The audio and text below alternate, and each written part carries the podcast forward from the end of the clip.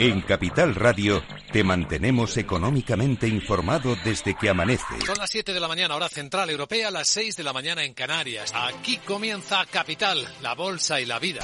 Haciendo algún break en el camino. Enseguida, hora trading la hora más golfa de los mercados. Para continuar informándote después de comer. Son las 4 de la tarde, las 3 en Canarias. Esto es Mercado Abierto, en Capital Radio. Y que cierres el día conociendo todos los detalles. Señoras y señores, buenas noches, bienvenidos. Escuchan la sintonía de Capital Radio. Les invito a que nos acompañen aquí en el balance. Capital Radio. Información económica de calidad.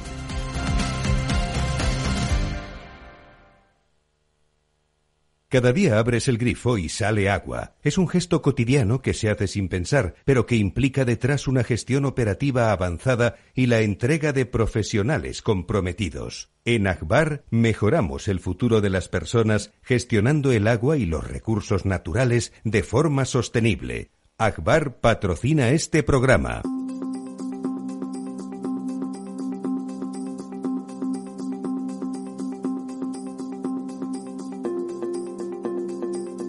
El Estado Ciudad, con Ramiro Aurín y Diego Jalón en Capital Radio.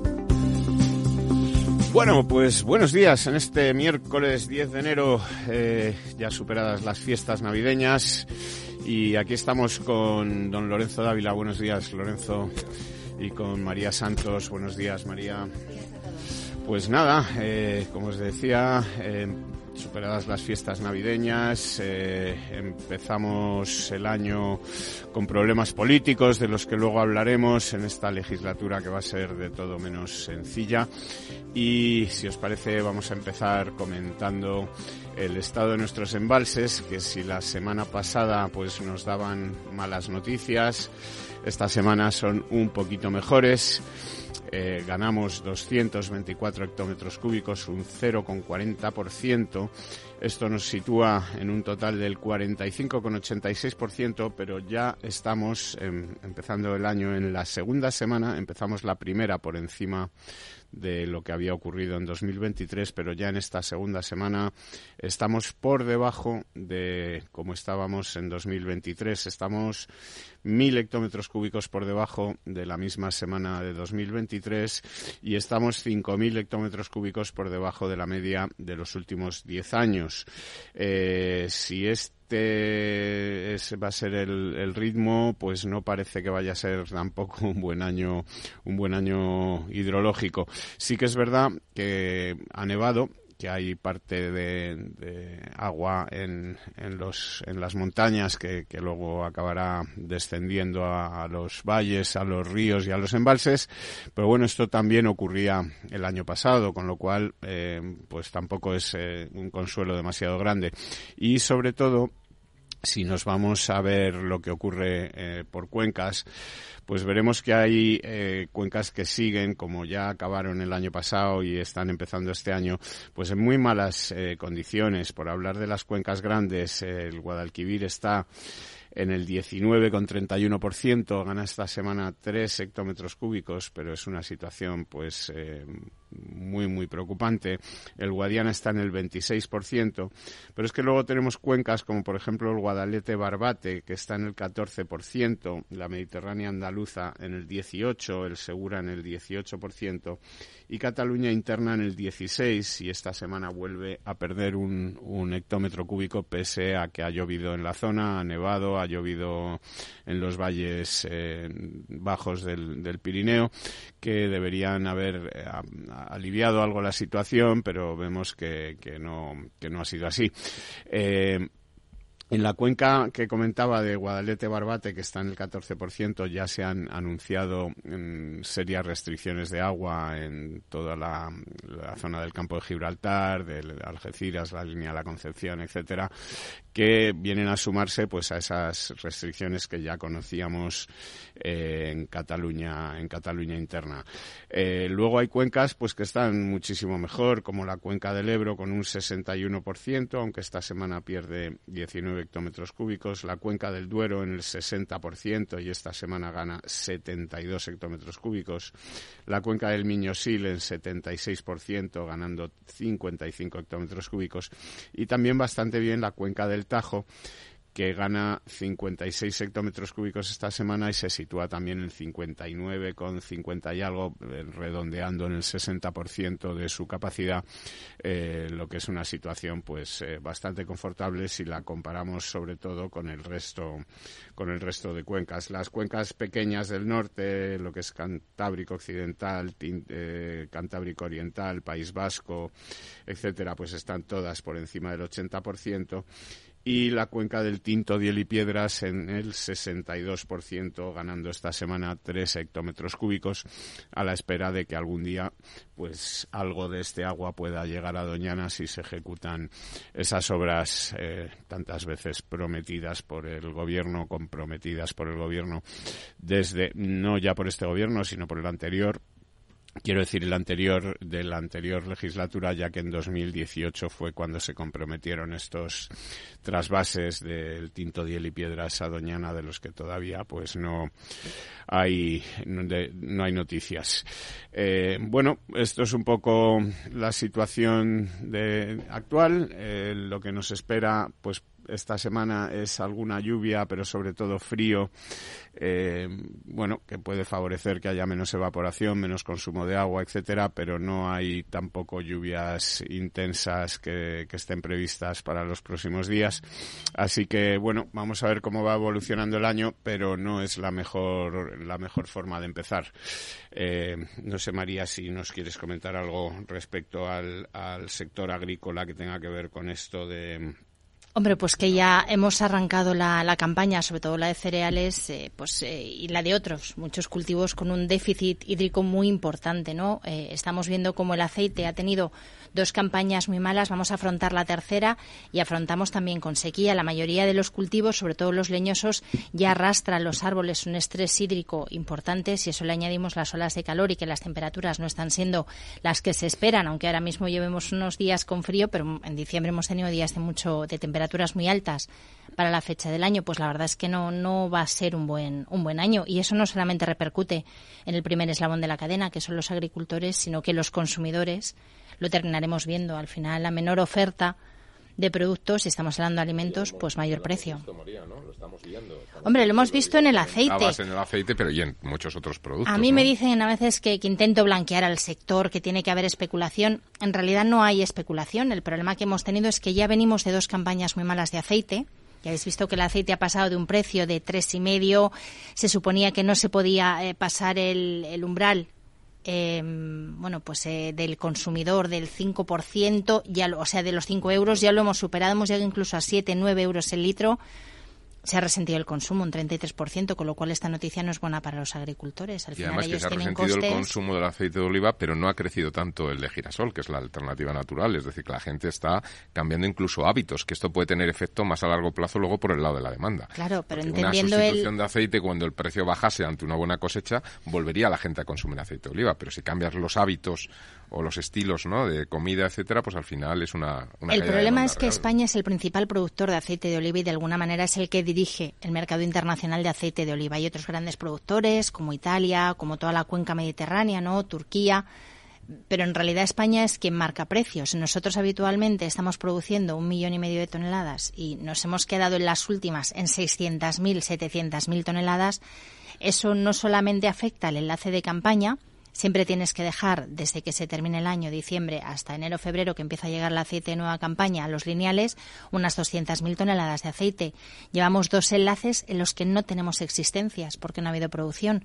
Y eso hace que se tensione mucho el precio. Pero insisto, vamos a una tercera campaña muy cortita, con lo cual el precio va a seguir estando alto, porque no ha sido corta solo en España, sino también en otros productores, ¿no? En Italia y, en otros países de la cuenca mediterránea. Y el problema no es tanto el consumo en España, donde tenemos muy arraigada la dieta mediterránea y seguimos consumiendo aceite, sino en los mercados internacionales, que nos ha costado mucho internacionalizar el sector, dar salida a nuestros excedentes en otros años y esos mercados va a costar mucho recuperarlos después. Sí, la verdad es que es un tema tremendo que está afectando a muchos a muchos productos, ¿no? Eh, y lo, estamos viendo, lo estamos sufriendo y lo vamos a tener que seguir sufriendo como no venga Santa Rita y, nos ayude, ¿no? Eh, en realidad, lo bueno que tiene la globalización, lo bueno entre comillas, eh, es que no hay desabastecimiento porque lo que no producimos aquí lo podemos importar de terceros países. Mientras que aquí estamos, eh, bueno, pues gestionando recursos hídricos a partir de la oferta, hay poca disponibilidad de agua, bueno, pues sacrificamos los cultivos, no hay cultivos.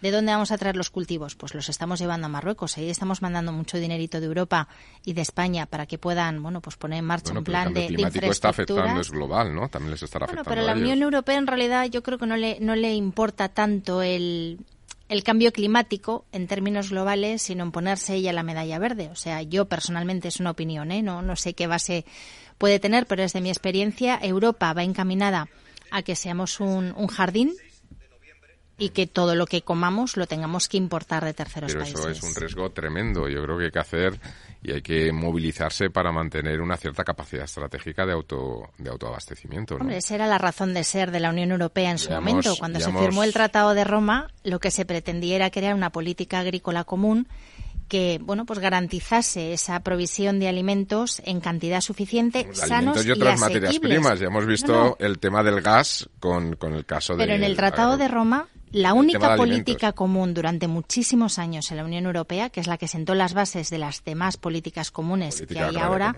fue la política agrícola. Y ahora mismo está completamente deslucida por otras prioridades para la Unión Europea, como son la transición energética y, y la política verde, el Gran Pacto Verde. De hecho, esta semana teníamos manifestaciones enormes que han bloqueado Alemania. las grandes ciudades alemanas porque les están reduciendo los incentivos fiscales para que ellos puedan seguir produciendo alimentos. Se le han sumado incluso los transportistas. Hemos visto cómo los agricultores de Bélgica, de Francia, incluso los italianos se han sumado a estas protestas. Y aquí en España, bueno, pues eh, digamos que hay un malestar latente en las bases, en los productores. En España hubo unas manifestaciones, ¿no? Hace un año, una cosa así, pero parece que han quedado en nada sin que se haya solucionado ninguno de sus problemas. Bueno, el campo en realidad salió a la calle justo antes de la pandemia. Llegó la pandemia y decidieron, eh, por responsabilidad, volver a sus funciones. Estuvieron trabajando como una actividad estratégica durante todo el confinamiento y después de la pandemia, bueno, pues habían recuperado un cierto prestigio, mucho reconocimiento social y político, pero nada, todo se truncó y ahora mismo es un sector absolutamente criminalizado con un modelo productivo que el mercado no retribuye, es decir, producir con el mayor estándar de sostenibilidad del mundo, que es como se produce en Europa, tiene un coste productivo. Pero luego es verdad que el consumidor sobre el papel lo demanda, pero en el mercado no lo paga. Prefiere pagar importaciones de terceros países mucho más baratas. Y eso es lo que está haciendo que, que, no sea rentable ahora mismo producir alimentos María, en Europa. Que, hay, que muchos temas, quiero decir, España es un país que tiene cultivos de, de regadío, pero tiene también mucho secano. El secano es El secano este año se ha echado a perder, un 80% de la cosecha quiero decir, El secano es mucho menos eficiente, incluso en situación de lluvia, quiero decir, no solo por la crisis hídrica actual, sino que en condiciones normales, obviamente, es muchísimo menos eficiente, ¿no? Y claro, uno de los problemas que tendríamos para convertir parte de esos suelos de secano a, a regadío es, es, el agua, ¿no? Es decir, es el tema... Eh, que lo hemos hablado aquí muchas veces, ¿no? De que ahora mismo tú hablabas que había un 45% de, de reservas en los, en los eh, embalses. Claro, eso son 300 y pico mil, o sea, 300 y pico mil hectómetros cúbicos, ¿no? Eh, 35 mil hectómetros 35 mil. Sí. Se me ha ido eh, perdona, eh, te digo el, el dato exacto, pero son cerca de, no, son eh, un total de 45.000 hectómetros cúbicos. Claro, 45.000 hectómetros cúbicos si los repartiéramos de manera eh, eh, eficiente. Eh, perdona, la, capa la, capacidad total es de 56.000 hectómetros y cúbicos tenemos y tenemos 25.000. Que en cualquier caso son muchísimos hectómetros cúbicos si se pudieran redistribuir de mm. manera eficiente, inteligente y se pudiera realmente eh, plantear una situación de solidaridad entre todo el territorio nacional, ¿no? Eh, para ciudades, pero también para, para cultivos, que es una industria muy importante, ¿no?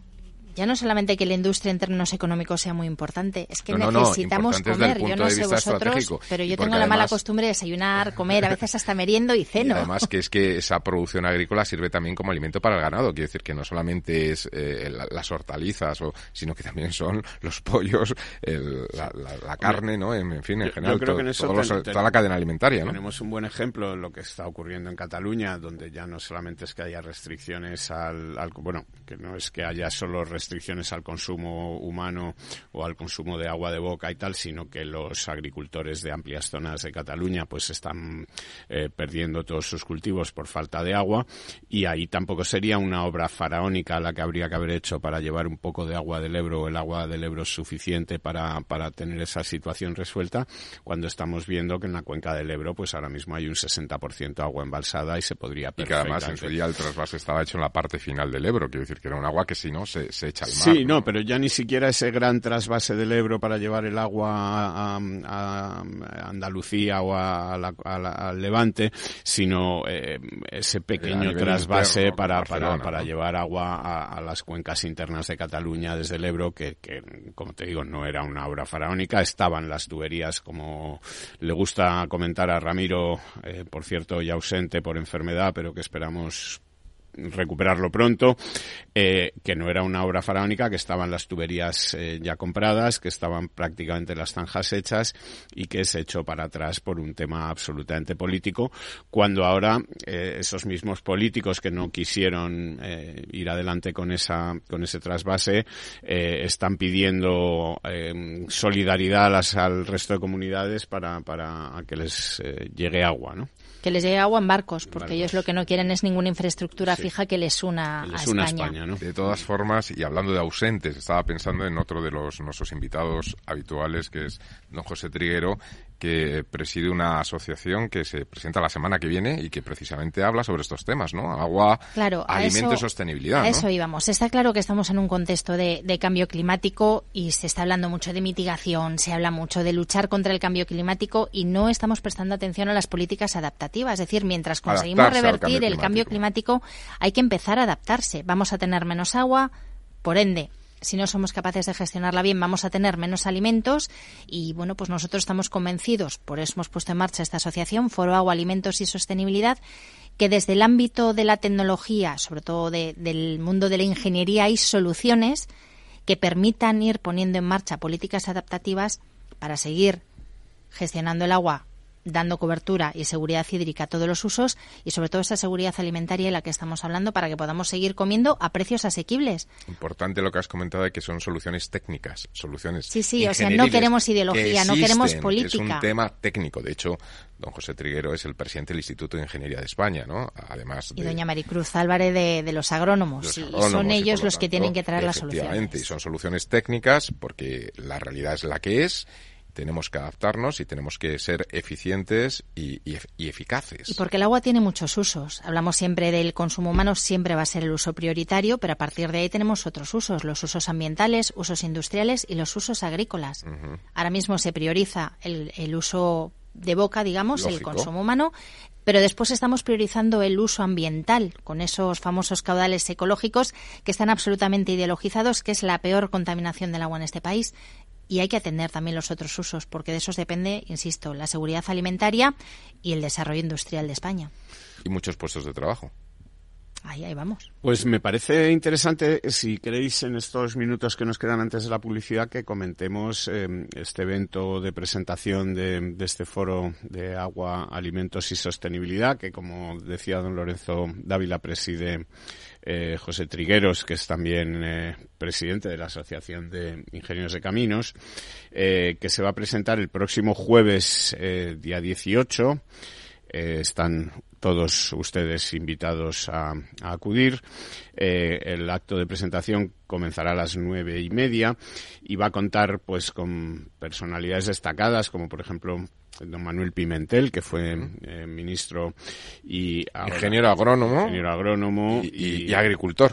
Sí, y autor de un libro reciente, La, venganza, del, campo. campo, ¿no? En la que explica, pues, cómo el campo que está siendo tan maltratado, pues, acaba eh, vengándose, digamos, en forma de precios en los supermercados, en forma de escasez de alimentos y en forma de, bueno, pues, cestas de la compra prácticamente inasumibles. Eh, estará también, por supuesto, don José Trigueros y estará también María Cruz Díaz Álvarez, que es presidenta de la Asociación Nacional de ingenieros agrónomos. Eh, estará también eh, en conexión desde Pekín por streaming eh, Philippe Gurbesville, espero haberlo pronunciado bien, presidente de la AIHR.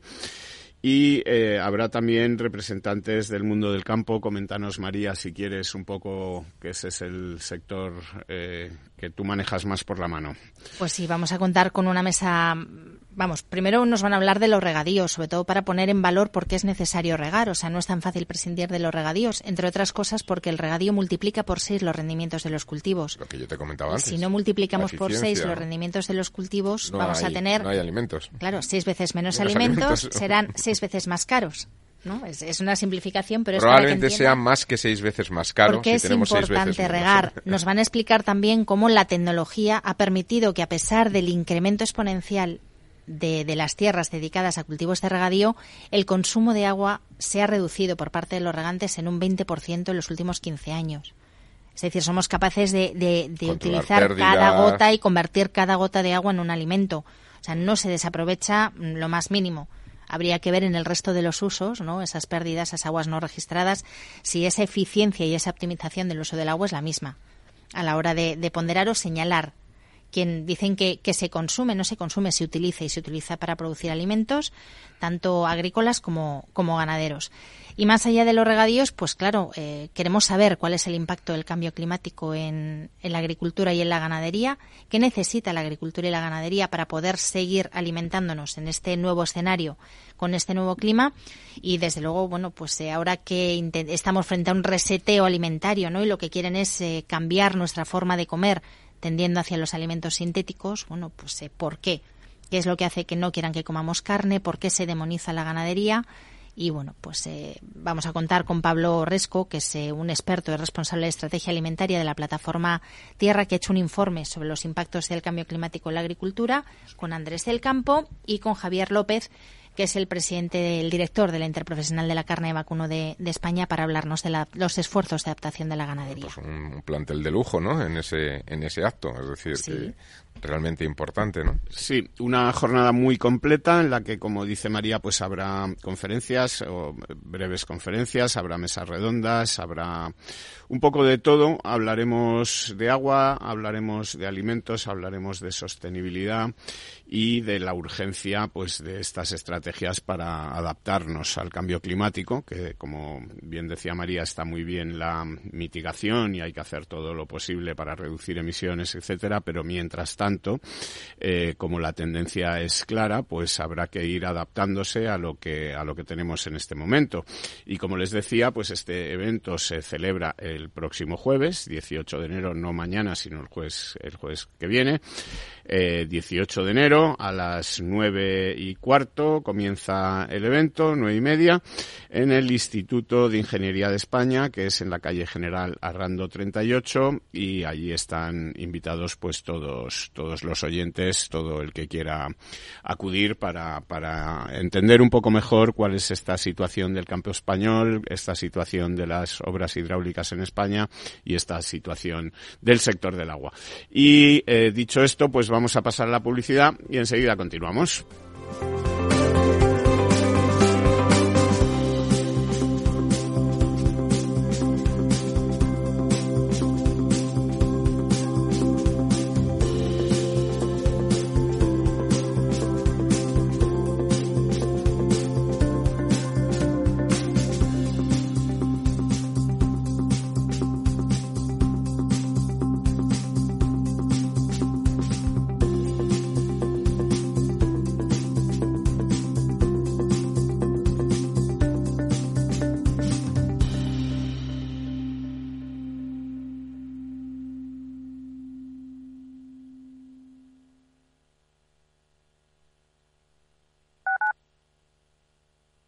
Capital Radio 103.2 si quieres adelantarte a los cambios económicos, digitales y empresariales, escucha After Work.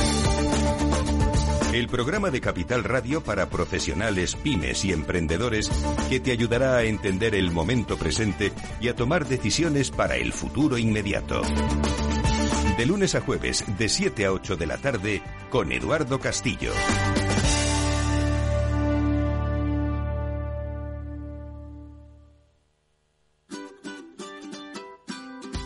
Mesa y Descanso es el programa donde Mar Romero te acerca cada fin de semana los mejores productos, te invita a disfrutar de los buenos vinos de cada denominación de origen y a conocer restaurantes y lugares de ocio con un encanto especial.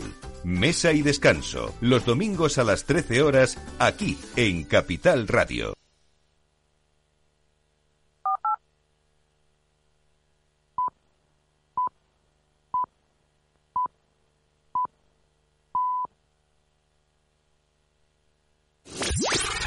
Capital Radio. La genuina radio económica. Siente la economía. El Estado Ciudad. Capital Radio.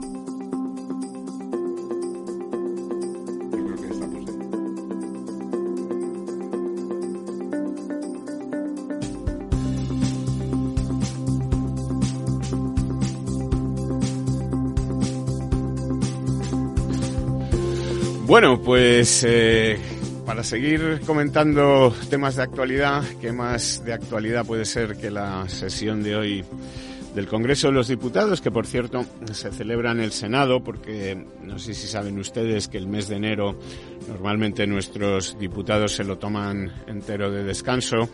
Este año, como había que sacar adelante el tema de la amnistía cuanto antes, pues eh, se ha declarado hábil el mes de enero pero había unas obras previstas en el Congreso de los Diputados y, eh, bueno, pues se han trasladado al Senado para que los eh, diputados puedan debatir allí, pues, eh, estos tres decretos omnibus, que es como se han dado en llamar a estos decretos en los que el Gobierno mezcla pues churras con merinas y un poco hace ahí una ensalada y el que quiera tomate tiene que comerse también la cebolla y la remolacha y si no pues pues no hay nada que hacer, es decir, son decretos que se votan enteros donde no caben enmiendas, sino que se vota que sí o que no y parece que el gobierno eh, va a tener ciertas dificultades por la negativa de Junts de entrada a aprobarlos y también por la negativa de Podemos a aprobar uno de ellos, que es el de las medidas, digamos, sociales y laborales eh,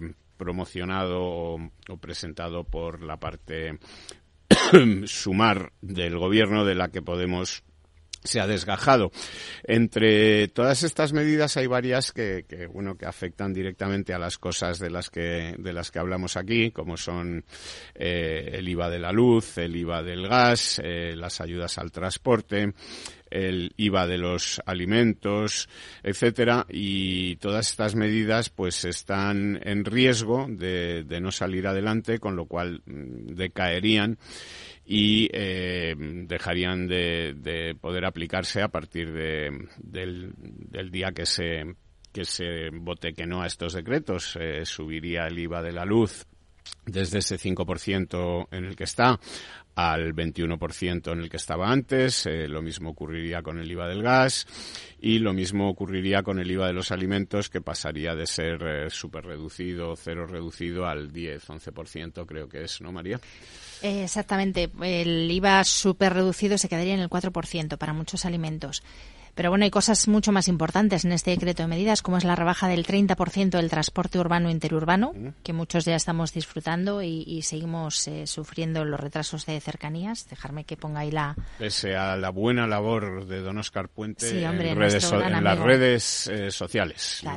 Faltan las redes viarias. Las redes viarias no, pero Pero también está la subida de las pensiones contributivas, un 3,8 que estaba, estaba pendiente, la eliminación de las comisiones por retirada de efectivo en ventanilla para mayores de 65 años o la, extensión de la prohibición de los desahucios para hogares vulnerables. También estaba la ampliación en un año del impuesto a las grandes fortunas y los gravámenes sobre banca y energéticas. Y energéticas, efectivamente. Y una de las cosas de las que prácticamente no se ha hablado, pero algunos medios sí que la han señalado, es que la posibilidad de que el gobierno no cuente finalmente con estos apoyos suficientes para sacar eh, adelante estas medidas anticrisis dejaría en el aire hasta 40.000 millones de euros eh, de inversiones en proyectos de energías renovables que necesitan una ampliación de los plazos administrativos que está prevista por el Ejecutivo para poder salir adelante. Eh, en uno de estos decretos leyes, eh, pues eh, hay fijada una extensión de seis meses del periodo para obtener la autorización administrativa de, de construcción de proyectos renovables que si no se aprueba, pues concluiría el 25 de enero y entonces pues habría unas eh, instalaciones que, que, suman unos 44 gigavatios de potencia que se quedarían, vamos, un tercio es fotovoltaica y el resto es eólica, eh, que se quedarían pues sin capacidad de poder eh, hacerse a tiempo dentro del plazo y por lo tanto no podrían realizarse. Y por lo tanto pues nos quedaríamos como, como, como os decía al principio eh, con estos 40.000 millones de, de, euros de inversiones en renovables en el aire, con estos 44 gigavatios sin entrar en funcionamiento, y todo no solamente por este decreto, sino por el gran cuello de botella que en los meses anteriores ha ido retrasando la concesión de licencias por las limitaciones que nuestra administración ya sabemos que tiene en todo lo que tiene que ver con la gestión, es decir, que eh, prácticamente limitaciones en lo que es marketing, relato, propaganda no tiene ninguna, es eh, prácticamente ilimitada, pero en lo que se refiere a la gestión de las cosas, pues sí presenta graves deficiencias. Entonces, eh, bueno, eh, las empresas han pedido esta ampliación del plazo porque las administraciones no gestionan las peticiones a tiempo y todo esto podría quedarse, eh, bueno, pues en el aire si no se aprueban estos decretos. No solo eso, sino que en el ómnibus hay algunas reformas que están pendientes, que es lo que nos va a permitir acceder al cuarto tramo de los fondos europeos. Son las que relativas a la justicia, el régimen local, mecenazgo y materia económica y si no se aprueban estas reformas, pues lógicamente Bruselas no va a soltar ese cuarto tramo de ayudas. Que serían 10.000 millones de euros. Bueno, no sé qué opinión tenéis. ¿Creéis que esto al final es un, un órdago que no que no se va a llevar a cabo, es una forma de Junts de sacar pecho y luego finalmente pues aprobará los decretos para que el gobierno le apruebe la amnistía, que en el fondo es lo que le interesa, o, o, o al final no se van a aprobar. ¿Tenéis, ¿Tenéis bola de cristal para comentar? Bueno, bola de cristal yo creo que en estos momentos no tiene nadie, ¿no? Eh, es, Pero nadie, ningún es... periódico se ha atrevido a decir, ningún medio de comunicación, que sí si que está sale claro o es no que es un sale. aviso, es un aviso a navegantes, es decir, muestra una, una bueno, un periodo muy inestable que vamos a tener a nivel político en España si finalmente sale adelante y no cae el gobierno ni nada, ¿no? Pues la verdad es que es una legislatura que se que se presenta muy complicada, ¿no? Es que no es un aviso a navegantes, muy es que ingobernable, eh, ¿no? lo que evidencia es que esto no es un pacto de legislatura, es un pacto de investidura y que el gobierno va a tener que sudar cada cosa que quiera aprobar. Pero es que el enemigo no es solamente Junts o RC, es que el propio Podemos Está Podemos también. eh, lo tiene enfrentado en este caso por el tema del subsidio de, de desempleo, Claro, ¿no? Y sobre todo ellos el de han, mayor han de, hablado de, un de so- de 52 uno años. solo de los decretos, los otros dos los Sí, el de la reforma ¿no? del subsidio de desempleo. eh, Sí, sería el como... que tiene que ver con, con las eh, cosas del, del, del, del Ministerio de Trabajo, con el decreto Pero pues más digo que sería, o sea, en el hipotético caso de que Sí. ellos votaran en contra en solo ese y salían los otros dos, sería una especie de fracaso parcial, ¿no? A ver, yo creo que es una cura de humildad para Sánchez, que bueno, pues eh, llegó muy triunfalista pensando que lo tenía todo hecho y iba a tener que pelear cada cosa. Eso no quiere decir que no vayan a salir los decretos. Yo creo que hasta el rabo todo es toro y de aquí a esta tarde que se vote al final va a ser un sí. Sobre todo porque el propio Partido Popular eh, le ha pedido a Sánchez que en caso de que no saliera, pues que haga una tramitación normal, no como Real Decreto, y que él iría aprobando cada una de las de las reformas, sobre todo lo que respecta a las medidas anticrisis, porque es verdad que los ciudadanos no estamos para asumir el coste del transporte normal y esta subvención o, o esta ayuda rebaja el 30% el coste del transporte, pues viene muy bien, no solamente desde el punto de vista ambiental, sino para el bolsillo de todos los que venimos a trabajar todos los días. Mm. ¿Y tú no ves ese escenario posible? Sí, que o sea, yo se creo que, para atrás y se que hiciera por Sánchez-. Claro, o sea, lo que no puedes es, es plantear un ómnibus y que sean lentejas. Si quieres las comes, si no las dejas. Antes teníamos el grupo de ciudadanos y eran 10 votos que te permitían tener una cierta aritmética variable dentro del Congreso, pero ahora mismo eso no existe.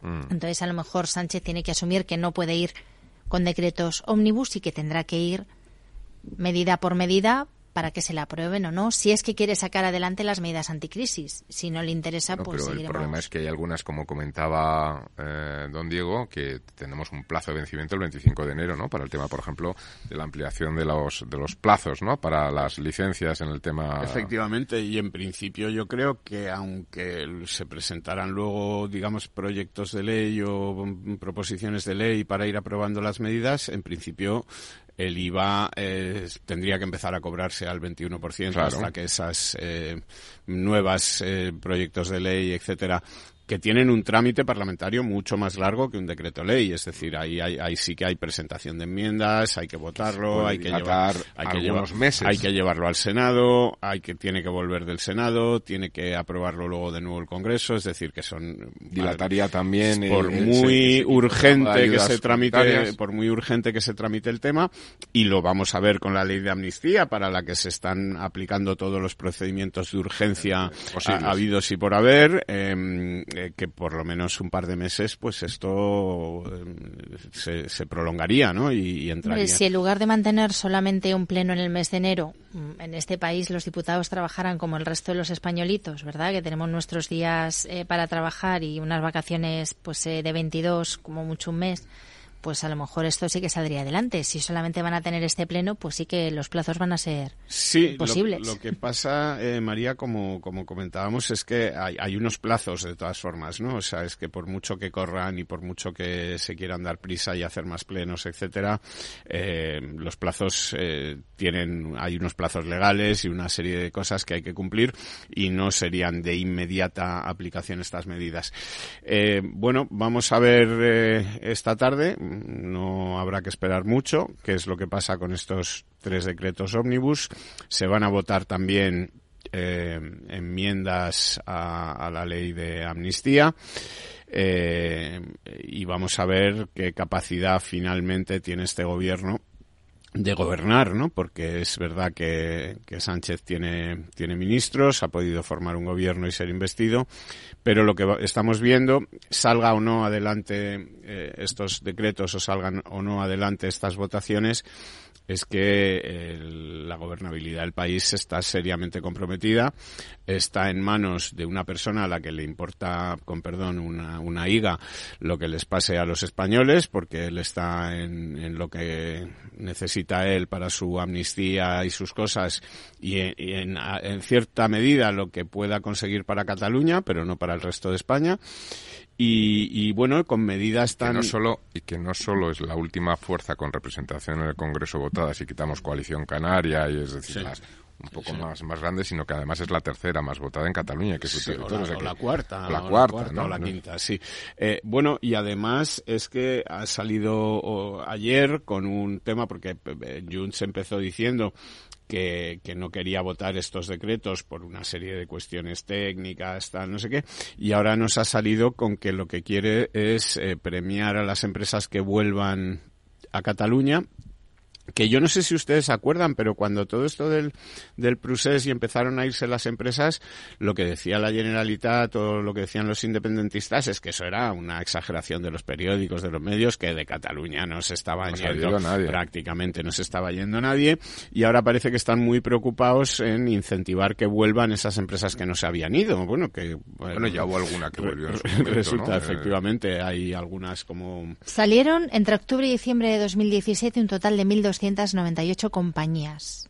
Sí, bueno, lo que hablan los medios son de 9.000 empresas que se fueron y de unas 6.000 que, que se implantaron. se implantaron, ¿no? Que sería pues unas 3.000 el saldo negativo. Es evidente que hay algunas muy grandes como Naturgy, como Codorniu, como, como la Caixa, Sabadell. como Sabadell, eh, Repsol. Repsol, bueno, que, que, que, sí que se fueron MRV, etcétera, y que no han vuelto. Algunas, eh, como decías Lorenzo, sí que ha vuelto. Por ejemplo, Aguas de Barcelona fue una de las empresas eh, que salió y que volvió rápidamente. La primera que volvió, de hecho. Y lo que estaba planteando eh, Junts per Catalunya es una especie de multas a las empresas que no quieran volver al Pero tiempo. si ha dicho la Unión Europea que no es posible. Bueno, eh, tampoco, digamos que esto ahora nos parece una frivolidad y una locura y tal, pero recordemos que cuando Ferrovial se quiso ir de España, pues el gobierno andaba un poco en las mismas, ¿no? En ver como castigo, como multo, como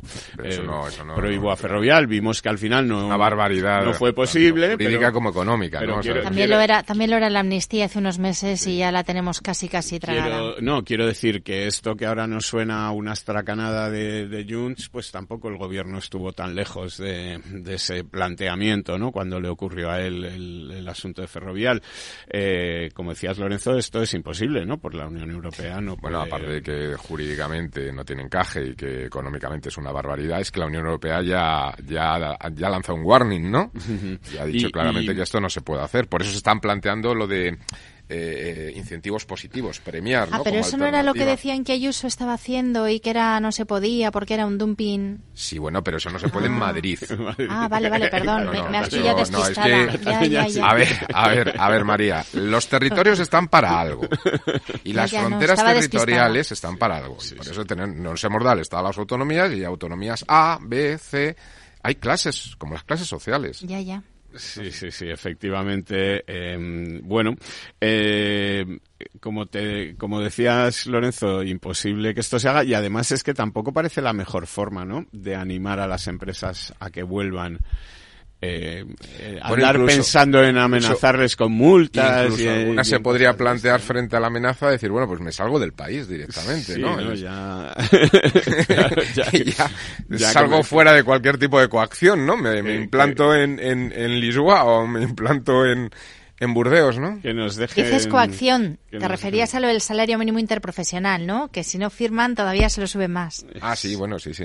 Esa es otra, Así funcionamos. esa es otra buena. Efectivamente. Bueno, pues mira, si queréis, por, por cambiar un poco de, de tema, eh, teníamos un, un estudio eh, que explica que eh, España es el país en el que los eh, ciudadanos eh, están más en contra de eh, la energía nuclear. Es un estudio que ha publicado eh, una consultora eh, una consultora importante del Reino Unido eh, que se llama eh, un segundo que lo tengo por aquí Savannah, Savanta que ha realizado un estudio titulado PACE por sus siglas en inglés que es sobre las actitudes del público hacia las energías limpias. Lo ha realizado con más de 20.000 encuestas en 20 países y de esos 20 países en los que mm, han realizado las encuestas, pues España es el país en el que la energía nuclear produce un mayor rechazo entre su población. Para que os hagáis una idea, en el total de los países encuestados, en el total de esas 20.000 encuestas, el rechazo es del 28% y en España este porcentaje alcanza el 50%. Eh, España está eh, muy por encima de todos los países eh, encuestados. Los siguientes serían Brasil y China. Y hay países donde el apoyo a la energía nuclear pues alcanza el 60% y solamente un 15% lo rechaza. Hay casos mm, curiosos, como por ejemplo el caso de, de Inglaterra, de Gran Bretaña, donde la situación en los últimos años ha cambiado radicalmente, es decir, se aprecia una fuerte tendencia a que cada vez más ingleses, más británicos apoyan la energía nuclear.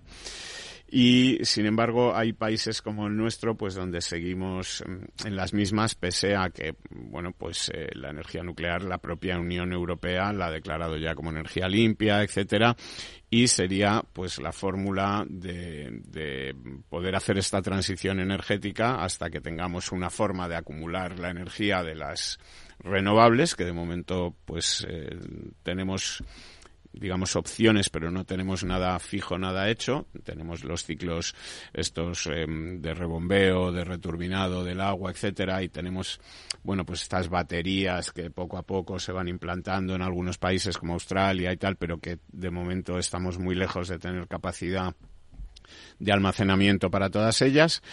Y, eh, bueno, otra de las conclusiones de este estudio es que el apoyo a la energía nuclear es eh, muchísimo mayor en los países eh, BRICS, digamos, los Brasil, Rusia, India, China, etcétera, que en los países del, del, G7, ¿no? Es decir, que cuanto más, digamos, modernos somos, mm, menos nos gusta la energía nuclear. Perdón a los países BRICS por no llamarles modernos, pero bueno, por decirlo de alguna manera. De todas formas, yo creo que con la energía nuclear eh, nos han ido iba a decir comiendo el coco, no lo sé. Yo creo que, el relato desde los ministerios de transición ecológica han demonizado este tipo de energía, que ya se ha visto que es la que menos contamina. Por ejemplo, si ayer no hubiéramos tenido energía nuclear, hubiera habido apagones porque no hubiéramos tenido disponibilidad de energía. Las renovables está muy bien, pero cuando no hay viento y no hay sol, mm, no, no tenemos una fuente energética que nos permita dar cobertura a toda la demanda y eso nos va a obligar a quemar gas. Quemar gases que es lo que nos está pasando ahora, es muchísimo más contaminante que una planta de, energía nuclear. quemar gas en España. En España, sí, sí, porque queman Francia, carbón. Peor todavía. Es otro de los países Pero en que Alemania está ya, en, contra en Alemania ya están retrocediendo y se están replanteando eh, ese desmontaje, ¿no? Esa demolición de las plantas de, de nucleares. En cambio aquí en España somos los pioneros, los adalides de, de acabar con la nuclear. Ojo, ojo porque no hay mucha alternativa hoy por hoy ni en, ni en disponibilidad de renovables, ni en almacenamiento de renovables. En los próximos años y unos cuantos años. Es decir, montar una industria eh, nueva es nuevo no se consigue en dos años, ¿no? Eh, por lo tanto, estamos hablando de que podemos hablar de 20, 30 años para que realmente esos nuevos sistemas de baterías o, o pilas puedan puedan tratar de suplir ¿no? en una demanda además creciente, con lo cual eh, cada vez necesitaremos más. ¿no? por eh, cierto, eh, un apunte para esto de, de, la energía. Habéis visto esa apuesta por los vehículos eléctricos y cómo en el centro y norte de Europa ahora mismo están con unas heladas tremendas no es calentamiento global, sino que se han registrado temperaturas mínimas de récord, hasta 52 grados bajo cero. Los coches han dejado de funcionar, no tienen autonomía. Ni los autobuses eh, municipales que son eléctricos, eh, pues han tenido que tirar de los diésel que tenían ya. En las cocheras, ¿no? En las cocheras para desguazar. de hecho, ya en toda Europa se están empezando a replantear el tema del coche eléctrico, o sea, está ya en tela de juicio. Lo que pasa que aquí, bueno, afortunadamente, aunque no lo quieren meter en, por embudo, ¿no? Los ciudadanos no, no, no, parece mucho éxito tenga el mismo éxito que sí lo ha tenido en el norte de Europa y que ahora se están cuestionando, ¿no? Sí, fíjate que, por ejemplo, en este informe que os comentaba de Savanta, una de las cosas que a mí me ha sorprendido más es que Noruega, que es un país en el que no se utiliza la energía nuclear, es uno de los países donde la gente está más a favor del uso de la energía nuclear, ¿no? Eh, bueno, eh, son cosas igual que tienen que ver con la educación, con la cultura de, la, de las personas, ¿no? Y, y, como decía María, porque este rechazo a la energía nuclear, Francia va a tener ocho nuevos reactores en los próximos años, está apostando por, por esta energía, hay otros países que lo, que lo hacen, eh, eh, países donde, por ejemplo, eh, otra de las cosas que me ha sorprendido de este, de este informe es el alto apoyo que tiene la energía nuclear en un país como Rusia, donde sufrieron el mayor, el, el, mayor, accidente nuclear de la historia, bueno, ¿no? con, con gravísimas consecuencias todavía, ¿no? Con zonas en las que todavía ni se puede vivir ni se va a poder vivir en, en, en muchos además, miles de años, sí. con millones de desplazados miles de muertos, etcétera. Don Diego, que el, avance de la tecnología en el tema de la energía nuclear y siempre antes de la deseada y que, cada vez salen nuevas, nuevos avances de la, de la, de la fusión nuclear, ¿no? Frente a la fisión, es los microreactores. Yo llego a ver que en el tamaño de un contenedor de naviero, digamos, de, de, de, de 24 pies, meten ya pequeños eh, reactores nucleares que sirven para abastecer a pequeñas poblaciones, con lo cual te quitas también todas las pérdidas de, lo que es todo, todo la, la, conducción de la electricidad, las vías, etcétera, ¿no? Es decir, que realmente pueden suponer una mejora en muchísimos términos a nivel medioambiental, no solamente por, por no quemar gas o, o carbón o otras fuentes contaminantes, sino porque realmente pueden limpiar el paisaje, ¿no? Y pueden, es decir, que son realmente unos avances tremendos. Hay aquí en España, de hecho, una, una plataforma que se ha formado con, con 20 entidades eh, españolas que apuestan por esta carrera de los mini reactores nucleares, mm. precisamente pues para polígonos o para compañías. o sea, no, para una casa particular como la.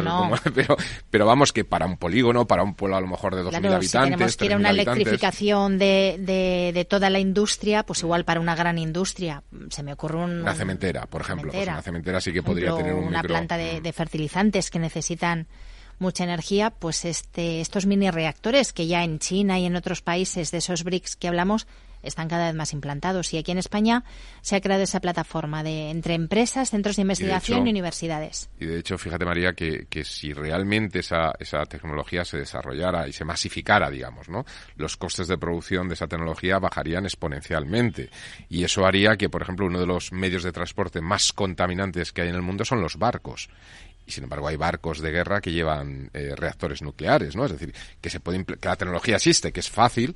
Eh, eh, otra cosa es que sea muy caro a día de hoy, ¿no? Pero si se abarata la tecnología es fácil implementar en esos barcos mercantes motores nucleares, ¿no? Y por lo tanto dejarían de ser tan contaminantes. No, no, habría que, cambiar un poco también la, perspectiva y sobre todo la percepción social respecto de esta energía nuclear. Bueno, nos quedan dos minutos para que me contéis tema de los pellets eh, que tenemos por ahí en Galicia.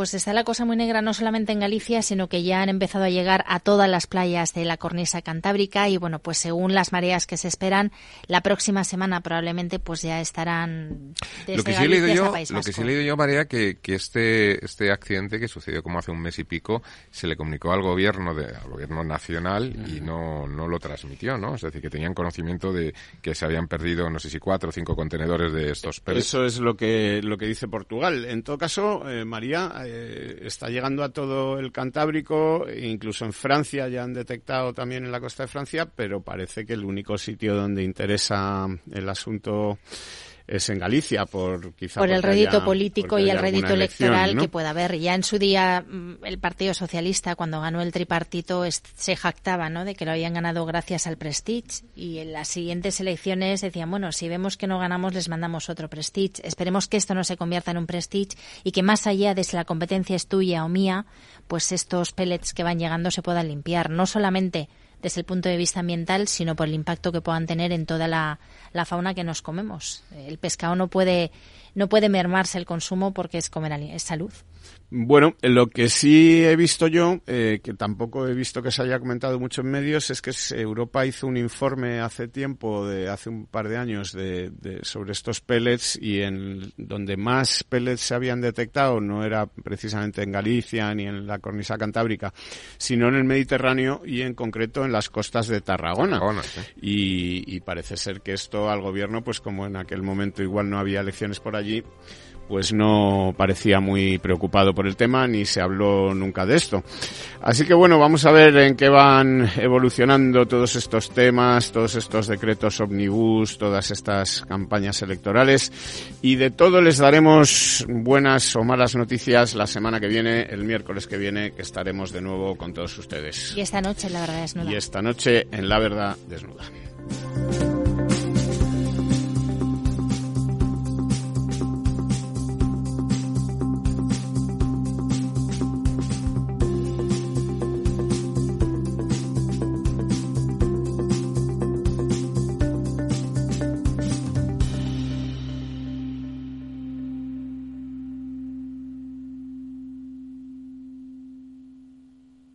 Cada día abres el grifo y sale agua. Es un gesto cotidiano que se hace sin pensar, pero que implica detrás una gestión operativa avanzada y la entrega de profesionales comprometidos. En Akbar mejoramos el futuro de las personas gestionando el agua y los recursos naturales de forma sostenible. Akbar patrocina este programa. Capital Radio, Madrid 103.2 FM. Disfruta de la mejor cocina gallega en Montes de Galicia. Todo un clásico moderno en el barrio de Salamanca. Disfruta de la variada dieta atlántica, de las mejores carnes y pescados tratados con respeto y transparencia y regados con una de las mejores bodegas de la zona. En grupo, en familia o en pareja, Montes de Galicia te ofrece el espacio perfecto en cada ocasión. Si quieres adelantarte a los cambios económicos, digitales y empresariales, escucha After Work. El programa de Capital Radio para profesionales, pymes y emprendedores que te ayudará a entender el momento presente y a tomar decisiones para el futuro inmediato. De lunes a jueves, de 7 a 8 de la tarde, con Eduardo Castillo.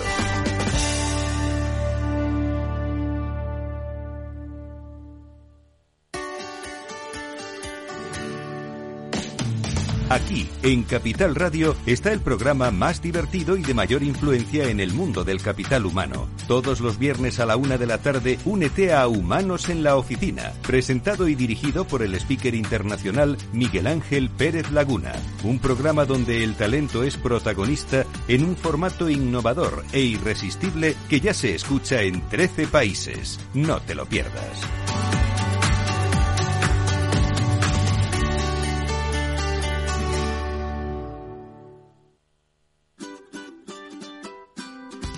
Mesa y Descanso es el programa donde Mar Romero te acerca cada fin de semana los mejores productos, te invita a disfrutar de los buenos vinos de cada denominación de origen y a conocer restaurantes y lugares de ocio con un encanto especial.